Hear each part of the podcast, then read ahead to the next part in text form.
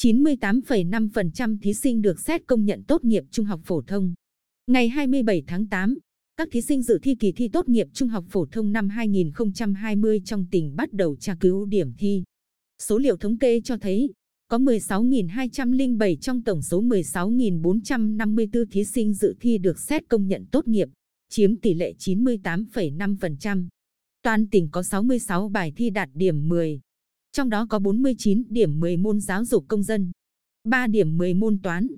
5 điểm 10 môn hóa học, 3 điểm 10 môn sinh học, 3 điểm 10 môn ngoại ngữ, 3 điểm 10 môn lịch sử.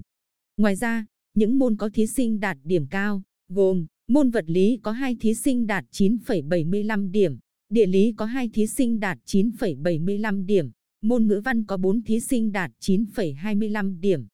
Theo thống kê của Phòng Quản lý Chất lượng Giáo dục Giáo dục Thường xuyên, Sở Giáo dục và Đào tạo, có 19 trường, 17 trường trung học phổ thông, hai trung tâm giáo dục nghề nghiệp giáo dục thường xuyên, có tỷ lệ học sinh được xét công nhận tốt nghiệp đạt 100%.